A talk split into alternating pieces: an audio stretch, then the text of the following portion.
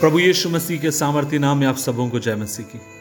अजीजों, आज के मनन का भाग हमने लिया है। कुलसियों की किताब अध्याय चार, उसकी दुआयत और लिखा है, प्रार्थना में लगे रहो और धन्यवाद के साथ उसमें जागृत रहो।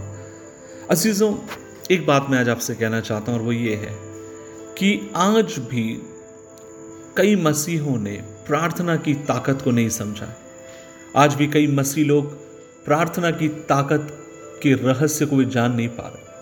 और मैं आपसे कहना चाहता हूँ कि परमेश्वर से जब आप और मैं प्रार्थना करते हैं, जब आप और मैं उसके संग समय बिताते हैं, सच कहूँ, परमेश्वर आपको मुझे अपनी अद्वैत ताकत से भरता है। अब तक हमने प्रार्थना करना नहीं सीखा है। अब तक हम उस ताकत के बारे में या उस सामर्थ्य के बारे में नहीं जान पाए जो आपको मुझे प्रार्थना से मिलती है। इसलिए मैं आपसे कहना चाहता हूँ, एक विश्वासी होने के नाते आपको मुझे जो चीज़ सीखने की ज़रूरत और बढ़ने की ज़रूरत है जिसमें और वह है परमेश्वर से निरंतर प्रार्थना में। हमने देखा है कि आज दुनिया, या दुनिया के जो बड़े बड़े देश हैं, वे अलग अलग वेपन बना रहे हैं, हथियार बना रहे हैं। क्योंकि उन्हें लगता है कि जितने बड़े बड़े हथियार वे बनाएँगे, उतने अधिक शक्तिशाली वे होंगे। लेकिन मैं सोचता हूँ, जब मैं बाइबल को पढ़ता हूँ, मुझे पता चलता और वो ये है, एक देश मज़बूत होता है घुटनों के ऊपर।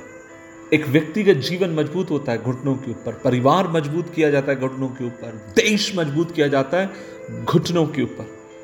और जब आप और मैं अपने घुटनों पर होते हैं, परमेश्वर आपकी मेरी प्रार्थनाओं को सुनकर आपको मुझे हथियार के रूप में इस्तेमाल करता है। इसलिए आज सुबह के समय मेरी प्रभु से प्रार्थना और वो ये है कि आइए आप और मैं उस प्रार्थना की ताकत को समझें, उस प्रार्थना के रहस्य को जानें। जिसके द्वारा परमेश्वर अद्वत्व काम करता है। किसी परमेश्वर के भक्त ने इस प्रकार से कहा, प्रार्थना में हम उस हाथ को हिलाते हैं, या प्रार्थना में हम उस हाथ को चलाते हैं, जो सारी दुनिया को चलाता है। हाँ मेरे भाई हाँ मेरी बहन, आपके मेरे जीवन की समस्याओं का समाधान, प्रार्थना के द्वारा परमेश्वर आपके ऊपर, मेरे ऊपर परमेश्वर प्रकट करना चाहते हैं। और परमेश्वर चाहते हैं कि आप और मैं प्रार्थना में उसको ढूंढे। आप और मैं इबादत में उसको ढूंढे। आप और मैं एक ऐसी प्रार्थना करने वाले व्यक्ति बन जाए जो बिना थके, बिना हारे लगातार परमेश्वर से मांगने वाले लोग हों। मैं हमेशा इस बात को कहता हूँ कि प्रभु यीशु मसीह के बाद अगर मेरे जीवन के ऊपर सबसे अधिक प्रभाव किसी ने छोड़ा, वो था मेरे माँ का, जो प्रार्थना करने वाली एक महिला थी, जो परमेश्वर के संग लगे रहने वाली एक महिला थी।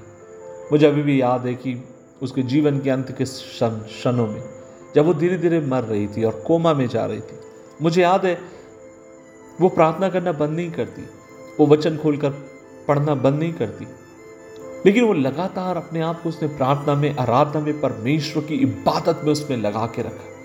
और उसके फल स्वरूप आज परमेश्वर ने हम सबको आशीष दिया हमारे घराने को प्रभु ने आशीष दी है। मैं आज आपसे यही कहना चाहता हूँ, मेरी माँ, मेरे भाई, मेरी बहन, प्रार्थना में हिम्मत मत हार, प्रार्थना में थकना नहीं। क्योंकि जब तू और अपने परमेश्वर के सामने अपने हाथों को फैलाए, जब तू अपने परमेश्वर के सामने दुआ करे, प्रार्थना करे, स्वर्ग का परमेश्वर तेरी प्रार्थनाओं को सुनकर हाँ और आमीन में उत्तर देने वाला खुदा। प्रभु प्रार्थनाओं को सुनता। दुआ करें। प्रभु जी, हम धन्यवाद देते हैं इस दिन के लिए। और हम धन्यवाद देते हैं कि हम एक ऐसे खुदा की सेवा करते हैं जो हमारी प्रार्थनाओं को सुनता है और हमारी बिनती और निवेदनों के ऊपर कान लगाता है। होने दे प्रभु जी। इस बात पर और अधिक हम विश्वास रखें, रडिंग रहें और तेरे नाम से आगे की तरफ़ बढ़ते जाएँ। यीशु मसीह के नाम से मांगते हैं। आमीन आमीन आमीन।